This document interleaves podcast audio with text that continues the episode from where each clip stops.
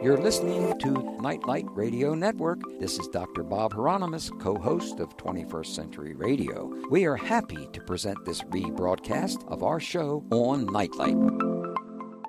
Well, about five years ago, I received a very disturbing call from a researcher who was writing a book destroying the reputation of one of my heroes, Manly Palmer Hall just as some previous books have been released sabotaging the work of Helena Blavatsky.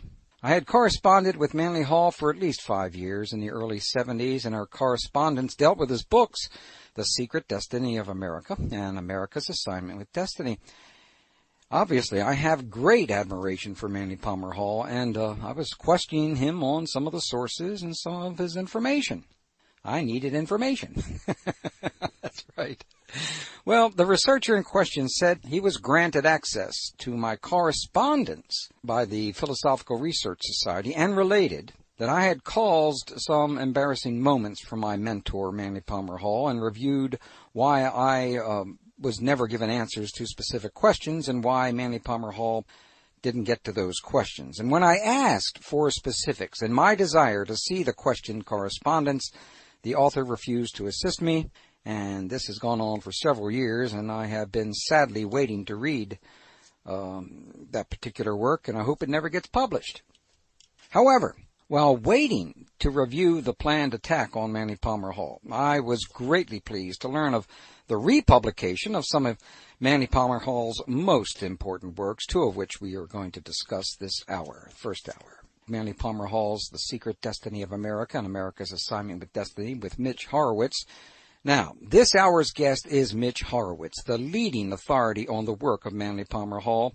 Mitch Horowitz is a writer and publisher of many years' experience with a lifelong interest in man's search for meaning. Hot diggity dog. I can't think of a more important thing to do and uh, study our search for meaning.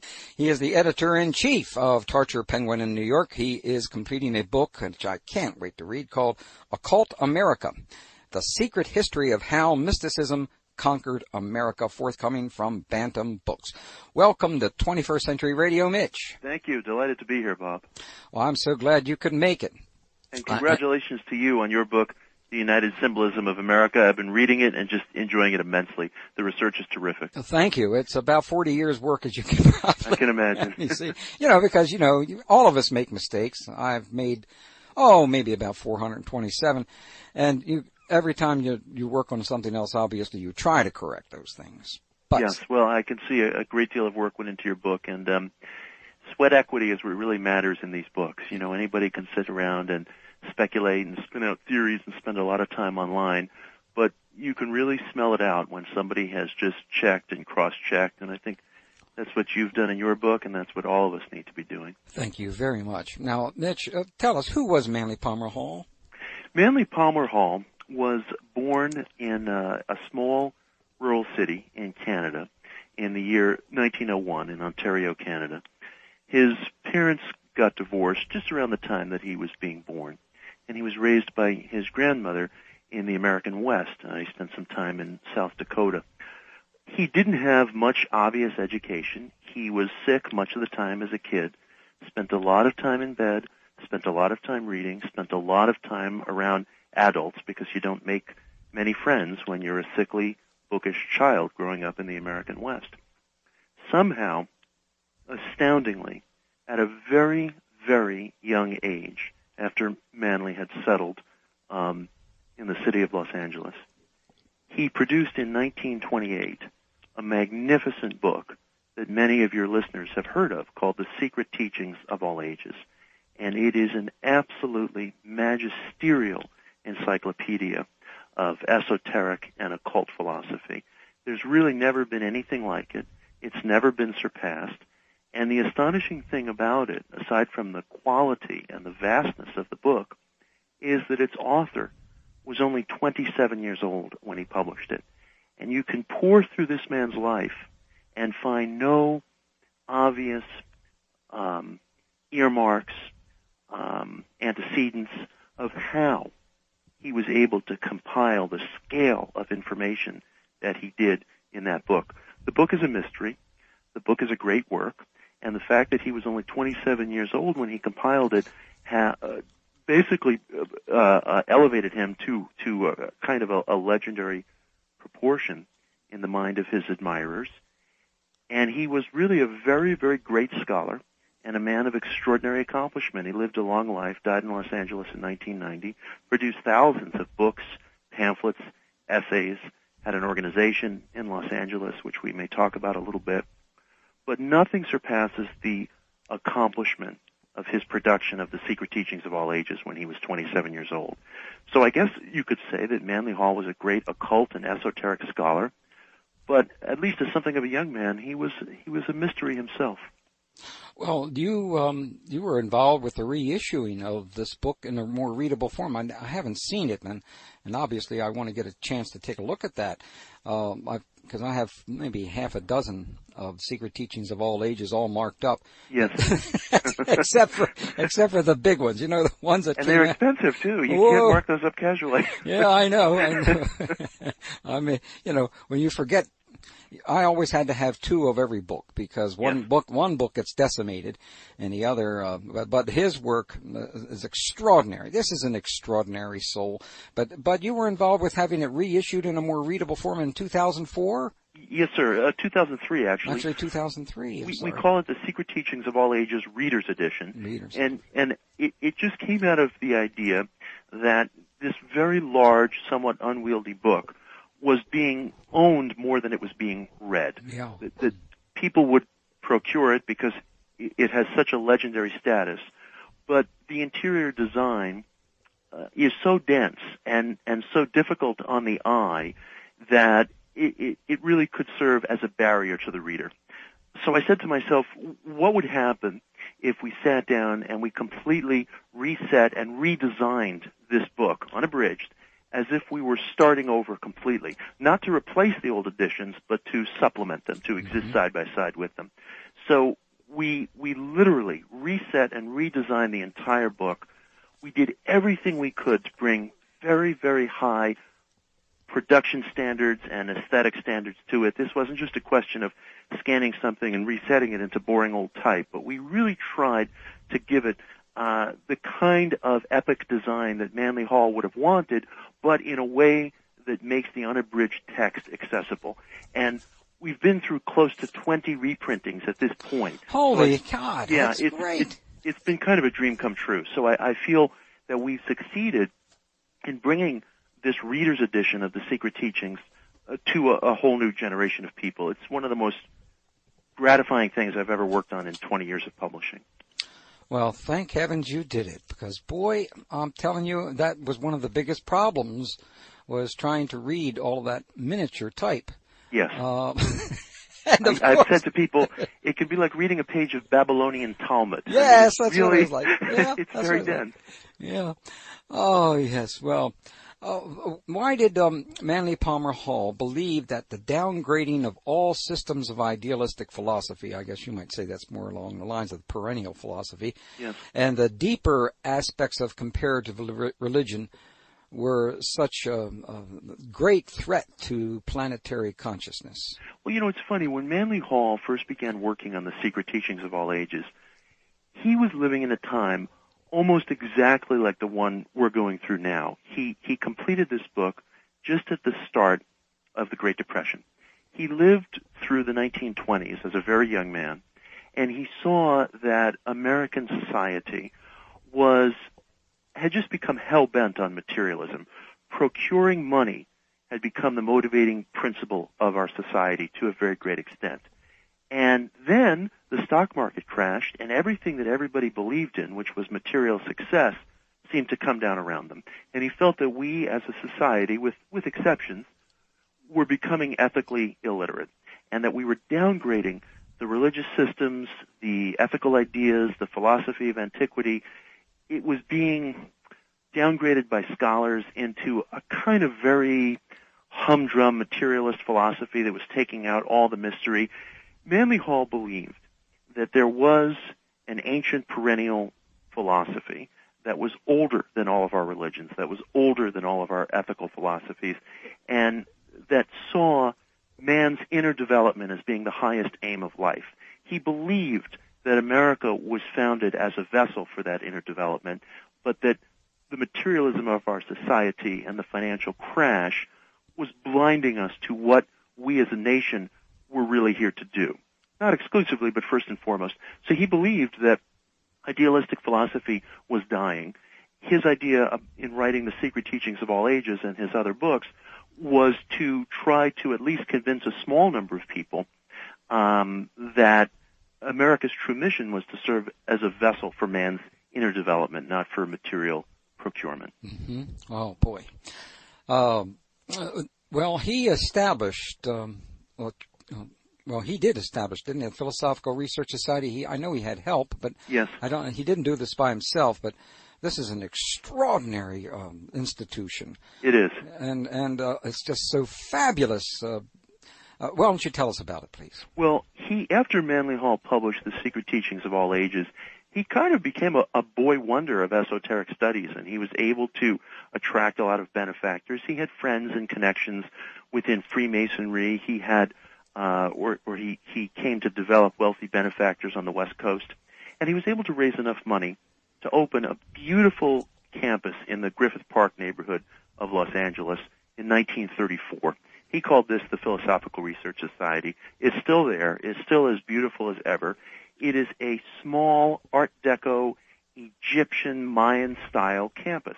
It's a self-contained little world with a beautiful library, auditorium, bookstore, some classrooms, a vault where he kept some of his antiquities, many of which have been sadly uh, sold off over the years. But the, the, the Philosophical Research Society is still there.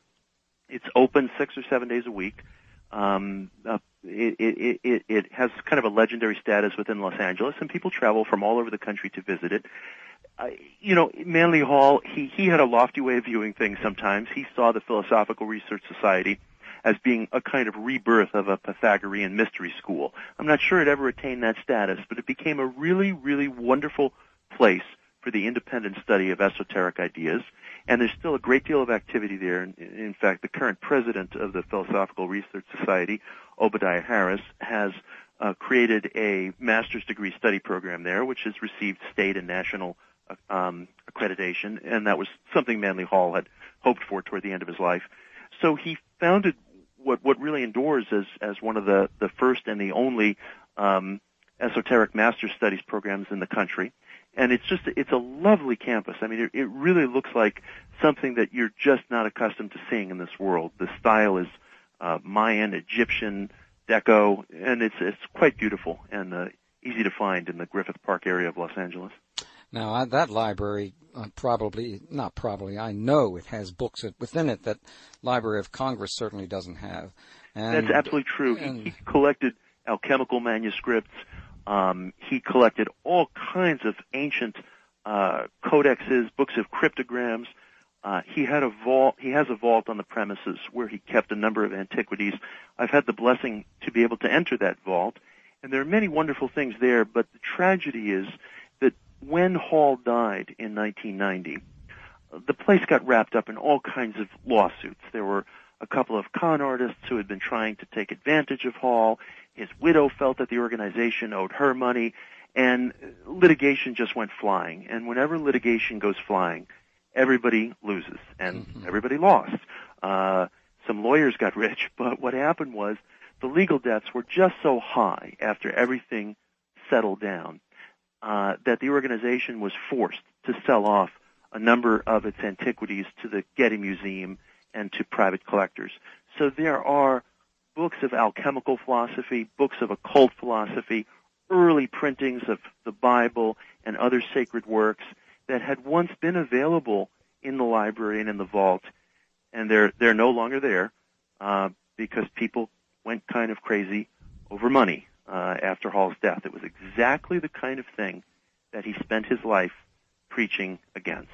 Yeah. Uh, fortunately, uh, the organization is now under very responsible leadership, and they've returned to financial solvency. But those lawsuits took a big bite out of things at the time.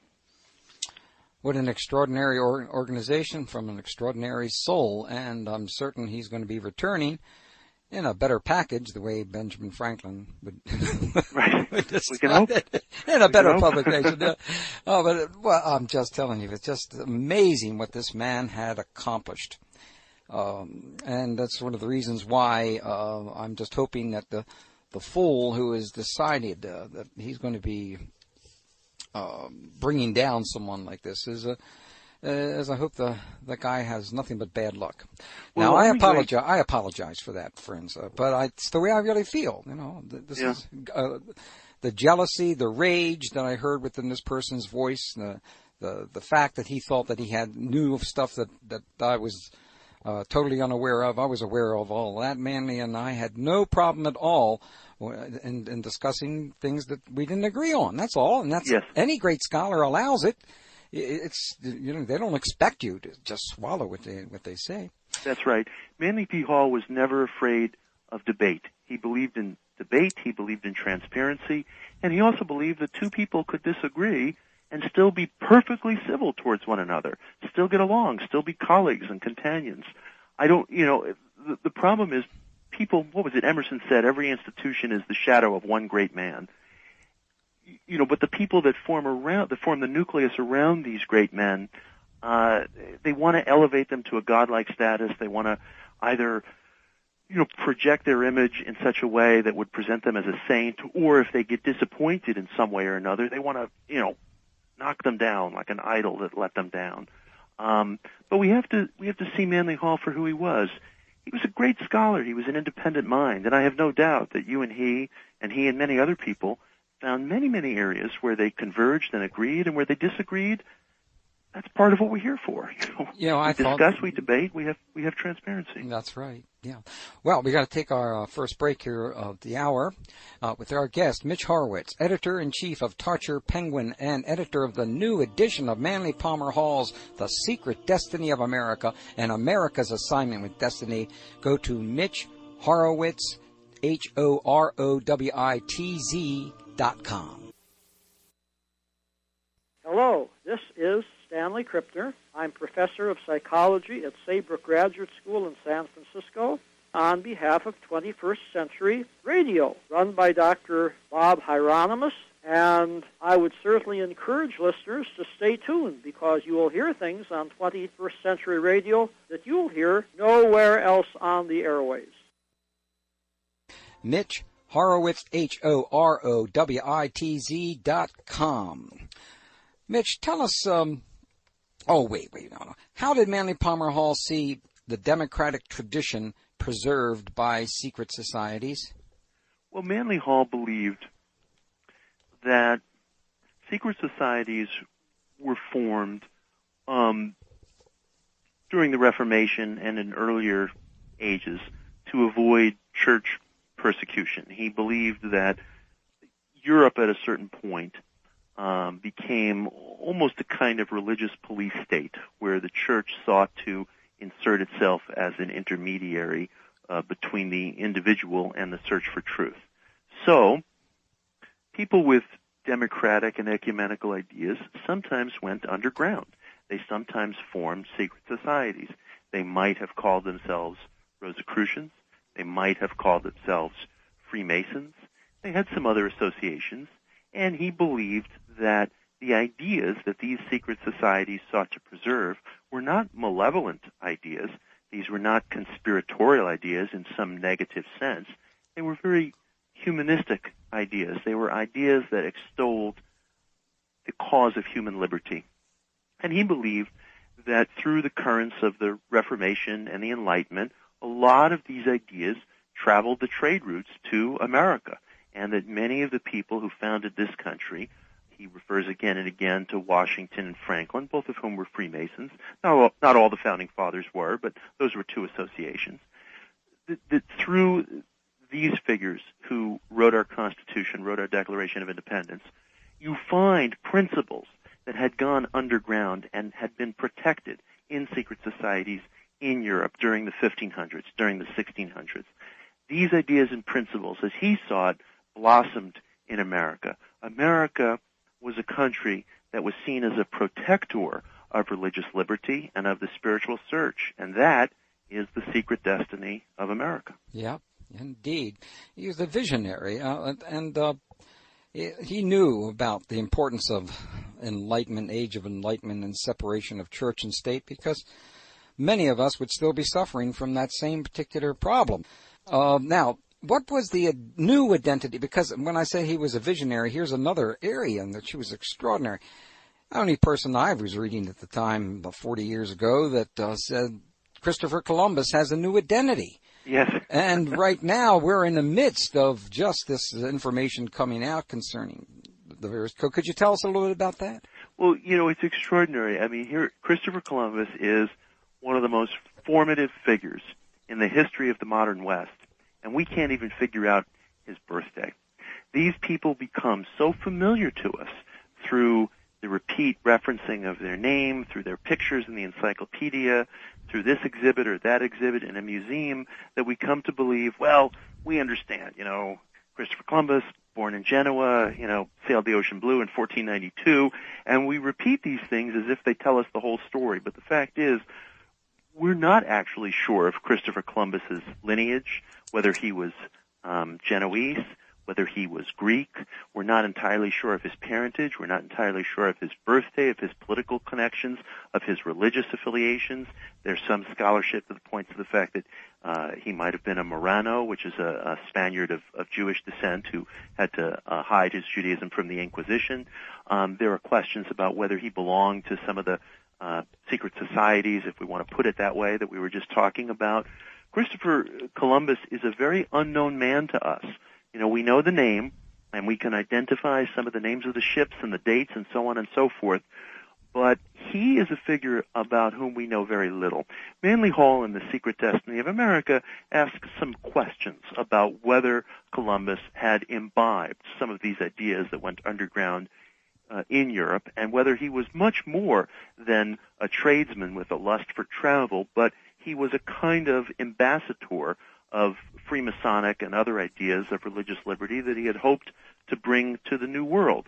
Now, when you read about Christopher Columbus in The Secret Destiny of America, you know, Manly Hall raises more questions than he does um, present answers. But what he does do he serves a very Hall's writing serves a very important purpose in that it it it highlights the fact that we actually know very very little about this most familiar figure, Christopher Columbus, who we learn about from you know grade school on.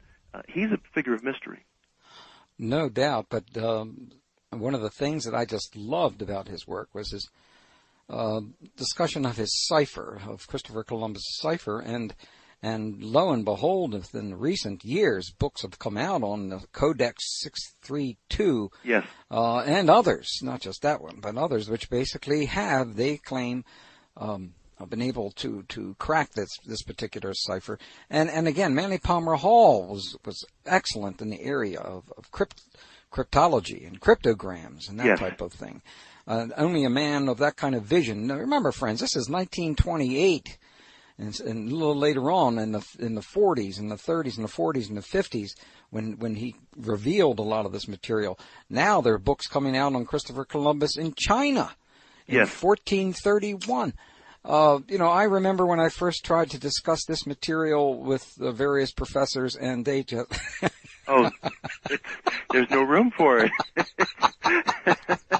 you can't mention Manly Hall on a college campus. oh, I know, and, and uh, you know that's one of the major reasons why it took a long time for me to decide. Well, I think I better work on my PhD because after after succumbing to all of that other BS, um, uh, undergraduate school, et cetera, et cetera, yeah, yeah. et cetera, that I felt, oh my God, I don't want to keep learning this stuff.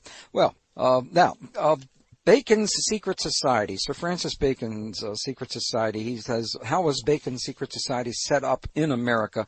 I have the highest, obviously, regard for uh, Sir Francis Bacon and used to own several hundred of his uh, various books dealing with uh, his uh, ciphers and codes.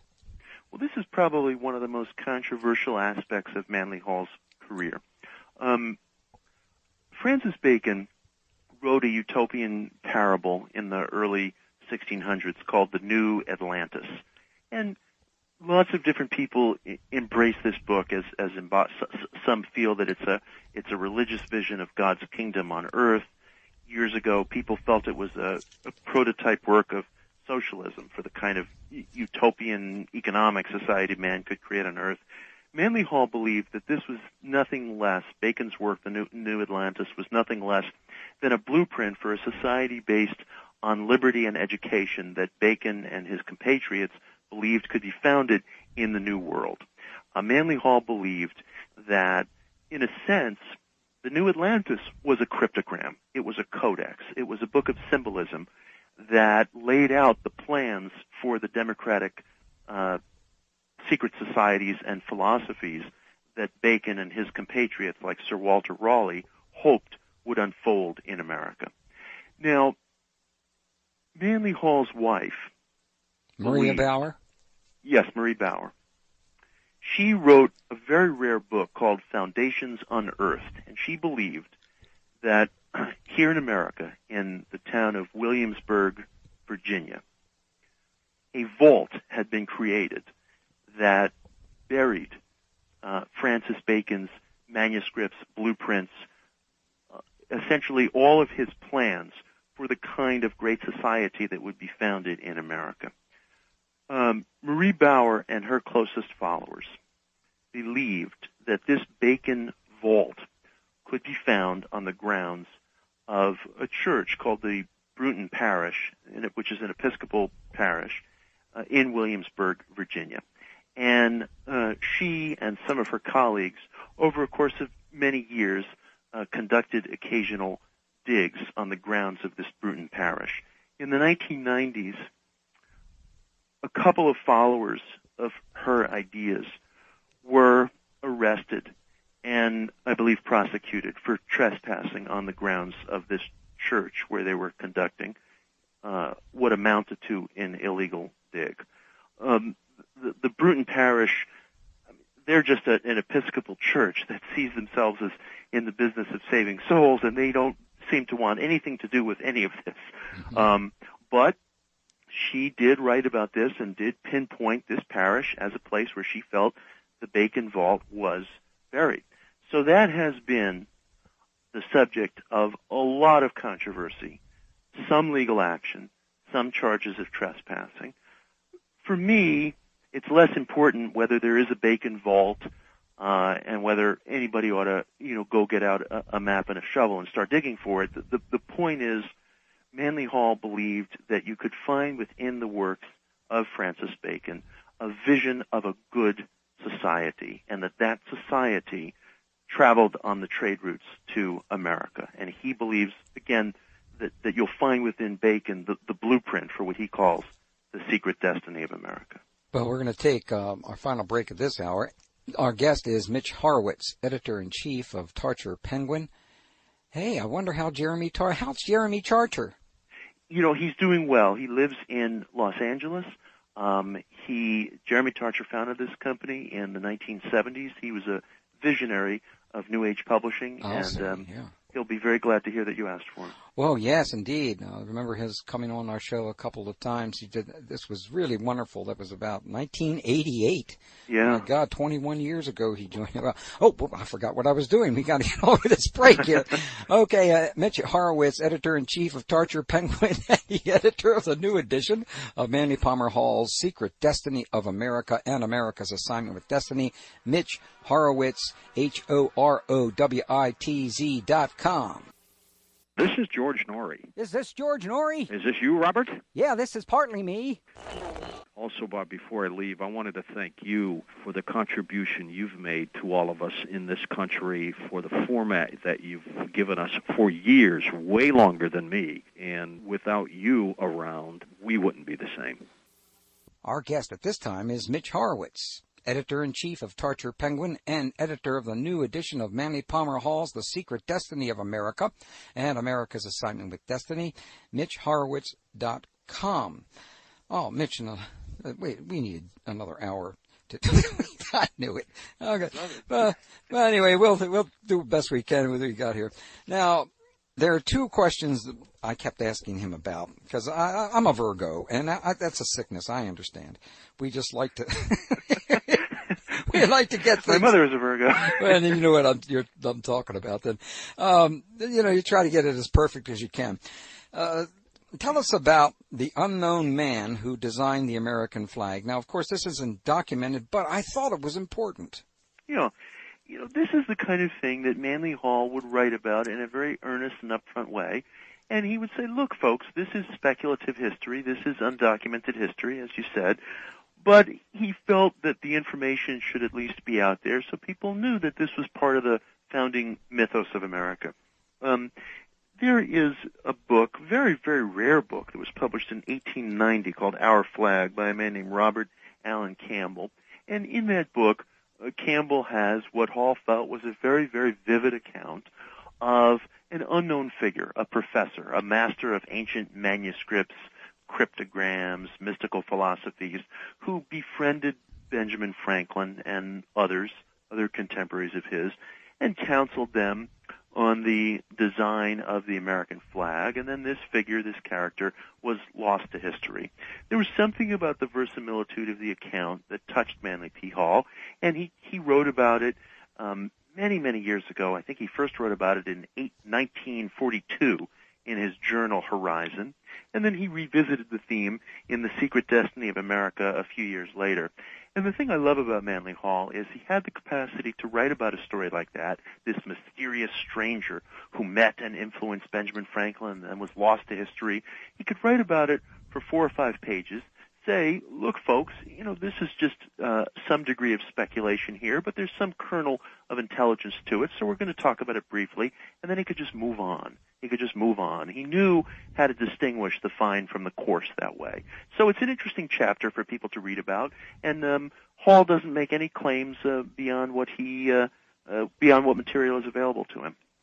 Well, um, I I just love those stories, I, and I wanted them to, to be true because Yeah. they they just touched my heart. And and and I also know, I also know from my limited experience with others, in in uh, the esoteric traditions such as Paul Foster Case, Yes. and how Paul Foster Case, literally, because I was uh, in communication with his uh, wife Harriet, Oh, that's good. and Harriet told me the story of Paul Foster Case meeting his teacher hmm in an elevator in New York City. hmm Now, I know this kind of thing happens. hmm The reason why I know this happens is because on a much smaller level, my experiences also have uh, taken place up in, into New York City hmm in, in elevators and places like that, like right out of the blue. I gave a lecture one time that was uh, linked to the United Nations, and before you know it, I'm traveling in an ele- elevator with a man who gave me an old,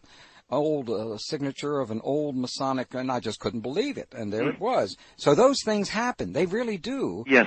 Uh, and but of course they just sound like stories, and you have no proof for them. But I just love those stories because they, there's another one on the unknown man who swayed the signers of the Declaration of Independence. I almost cried when I read that one because uh, because there are other beings that aren't necessarily physical, and they really could be there. Yes. No historian's going to accept that. No historian will accept it, and yet these stories are important. I think of them as American apocrypha. They may not be provable, but within them are principles that we feel are true, are principles that point to something higher. Yep. And I think they're worth reading. Yeah, I do believe that's true.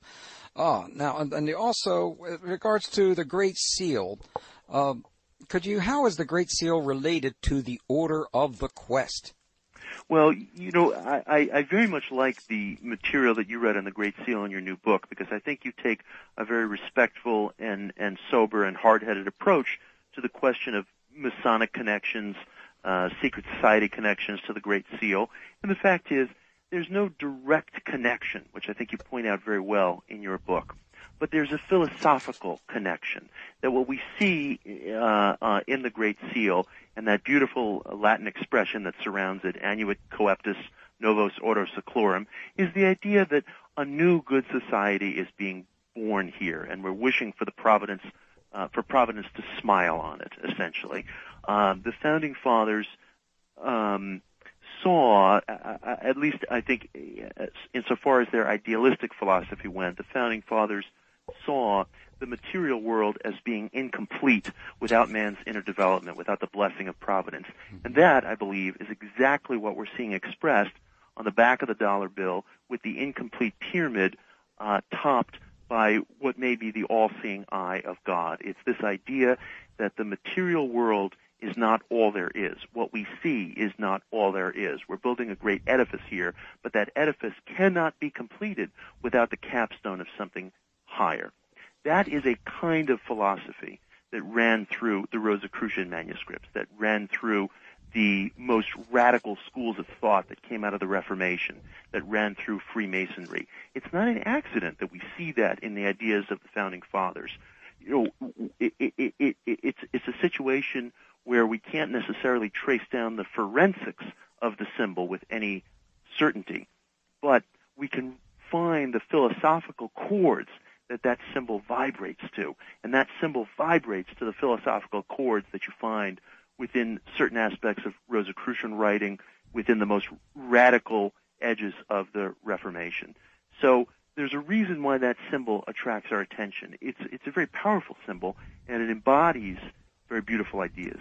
Well, you did a beautiful job on the front cover of Secret Destiny of America. I mean, in, in putting the reverse of the Great Seal in color against the um, uh, weathered, almost well, it's the kind of weather looking, weathered looking piece of parchment, and I love the spine uh, because you. that spine again with the miniature uh, pyramid in the eye and a triangle in color, uh, just gorgeous, just gorgeous. I mean, Thank you. there is no, friends, there is no other. Um, uh, when you do, you see the reverse of the Great Seal on the back of the dollar bill, that, in my opinion, is one of the most beautiful etchings of it. But uh, what was done here on the cover of this book is that it was colorized. Yeah. Ah, and it is fabulous. It's just fabulous. And because the guy that obviously designed this uh, particular logo, well, logo, our Great Seal, um, Mr. Weeks, he was also a, a, a, Freemason. Now,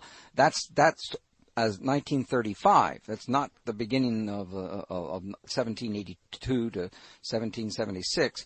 Uh, but it's uh, just extraordinary. That, I love looking at that spine, and I'm sorry I wasted so much time on that. But being an artist, I can't help it. No, I now, appreciate it. I mean, we've really tried to repackage Manly Hall's books as if they're being published for the first time today. Well, he loves this. I can just tell. I mean, he's he's around. You know, he's around. He must have been around you. I knock on wood. I mean, I'll tell you, when the complete manuscript of the Secret Teachings of All Ages uh, we reset the entire manuscript, as I mentioned earlier. When that arrived on my desk, it stood almost two feet high, and just a shiver went through me to feel that I was looking at a book back in manuscript form that was so mysterious and, and such an epic of history and scholarship. Uh, I got a few chills while I was working on that. Yeah, I bet you did. I bet you did. It was, you know, it's the it's the kind of work that reminds me uh, of uh, some of the experiences of. Um, you sound like one of Sir Francis Bacon's uh, secretaries. I mean, you know how many he had? Yeah, sixty. Yeah. Uh, he had, he was he was dictating all, all the time. Well, okay, I got one more question, and um, who was? Tell us a little bit about the German pietists in Pennsylvania, because this is another particular topic that that Manly Hall has uh, uh, opened up for all of us. Yeah, I, I appreciate that. Um, he writes beautifully about the German pietists. I think there's one area where uh, he loses sight of something, but um, to put it in a nutshell, uh, the German pietists were a group of very devout, mystical Lutherans who traveled from the Germanic speaking regions of Europe that had been just devastated in the Thirty Years' War uh, um, by the by the mid 1600s, and many of these people were people of mystical inclination who fled these very demolished lands that the Thirty Years' War had just laid waste to. Well, unfortunately, we're not going to have time to get to the rest of that answer, friends. So you're going to have to get a copy of this book, Secret Destiny of America by Tarcher Penguin. And thank you for joining us, Mitch. I look forward to reviewing your upcoming book, Occult America. I understand it's going to be, be out in September 2009. Yes. It's called the uh, Occult America, The Secret History of How Mysticism Conquered America from Bantam. Very unique, unique stuff. Congratulations. Thank you, and I'll give the full answer to your question in the book Occult America, which is out in September. Thank you. Hang in there. We'll be right back. Uh, next hour, we'll be joined by James Wasserman to discuss his just released The Secrets of Masonic Washington, a guidebook to the signs, symbols, and ceremonies at the origin of America's capital, courtesy of Destiny Books. 21st Century Radio is produced by Hieronimus and Company. Our executive producer and research assistant is Laura Cortner. And I'm Dr. Bob Hieronimus. And remember to sit up straight.